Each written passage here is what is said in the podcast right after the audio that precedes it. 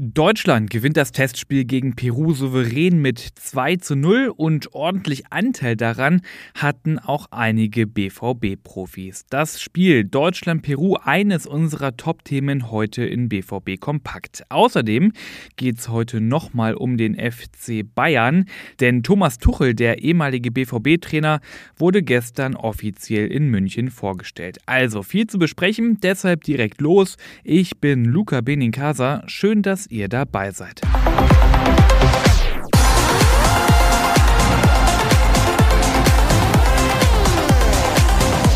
Dann blicken wir zuerst auf das Länderspiel von gestern Abend 2 zu 0 gegen Peru.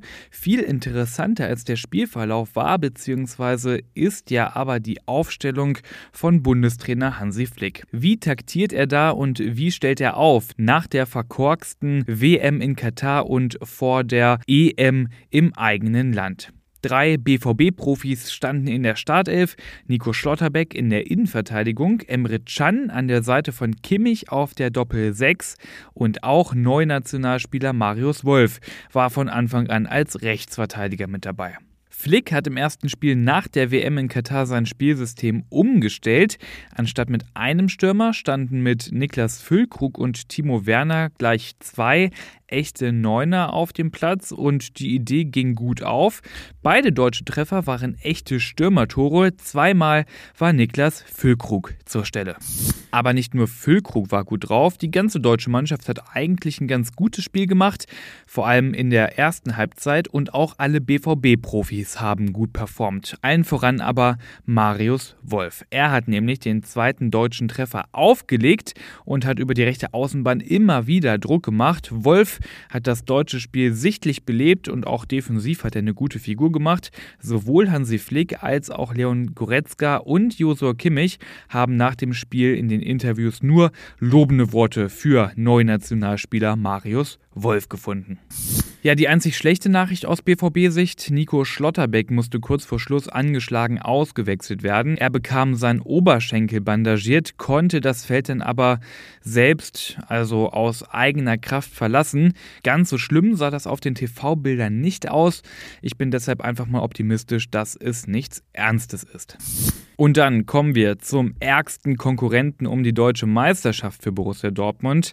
Blicken wir auf den FC Bayern München. Der hat ja Julian Nagelsmann gefeuert und den Ex-BVB-Trainer Thomas Tuchel als Nachfolger präsentiert. Gestern Mittag haben die Bayern Tuchel dann offiziell vorgestellt und natürlich gab es auf der PK die Frage, wie er denn auf das kommende Duell gegen den BVB schaut. Die Herausforderung kann nicht höher sein. Es ist das Spiel im, im deutschen Fußball. Es hat jetzt eine ganz neue Brisanz bekommen durch unseren Rückstand in der Tabelle durch den außergewöhnlichen Lauf, Ergebnislauf des BVB. Für BVB-Trainer Edin Terzic besteht aber trotz Trainerwechsel in München keine Veranlassung, etwas an der eigenen Herangehensweise zu ändern. Wir sind momentan richtig gut drauf. Das macht uns sehr zuversichtlich. Wenn wir nicht nur mit einer Portion Respekt, sondern auch mit Mut in die Partie gehen, haben wir eine große Chance, sagte Terzic. Ja, also ich persönlich freue mich natürlich schon lange auf das Topspiel Dortmund gegen Bayern 1 gegen 2 am nächsten Samstag, dass jetzt ausgerechnet Thomas Tuchel bei den Bayern an der Seitenlinie steht, der dann zum Auftakt auch noch direkt gegen seinen Ex-Club Dortmund ran muss und dann in dieser brisanten Tabellensituation, ich weiß, 3 Euro ins Phrasenschwein, aber diese Geschichten schreibt halt eben nur der Fußball.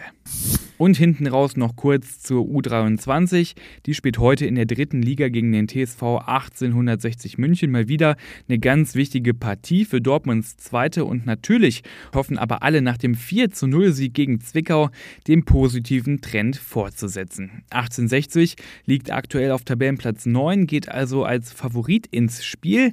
Ich bin mal gespannt, was da für Dortmund drin ist. Anpfiff ist heute um 13 Uhr. So, das war's mit dieser Ausgabe BVB Kompakt. Alle Infos rund um Schwarz-Gelb gibt es selbstverständlich immer online auf ruhenachrichten.de. Ich kann euch nur das Plus-Abo sehr empfehlen, weil damit habt ihr dann noch Zugang zu allen Hintergrundberichten, allen Analysen und wirklich allen exklusiven Infos, die unsere Reporter für euch zusammenstellen. Ich bin Luca Benincasa und für heute raus. Wir hören uns morgen wieder.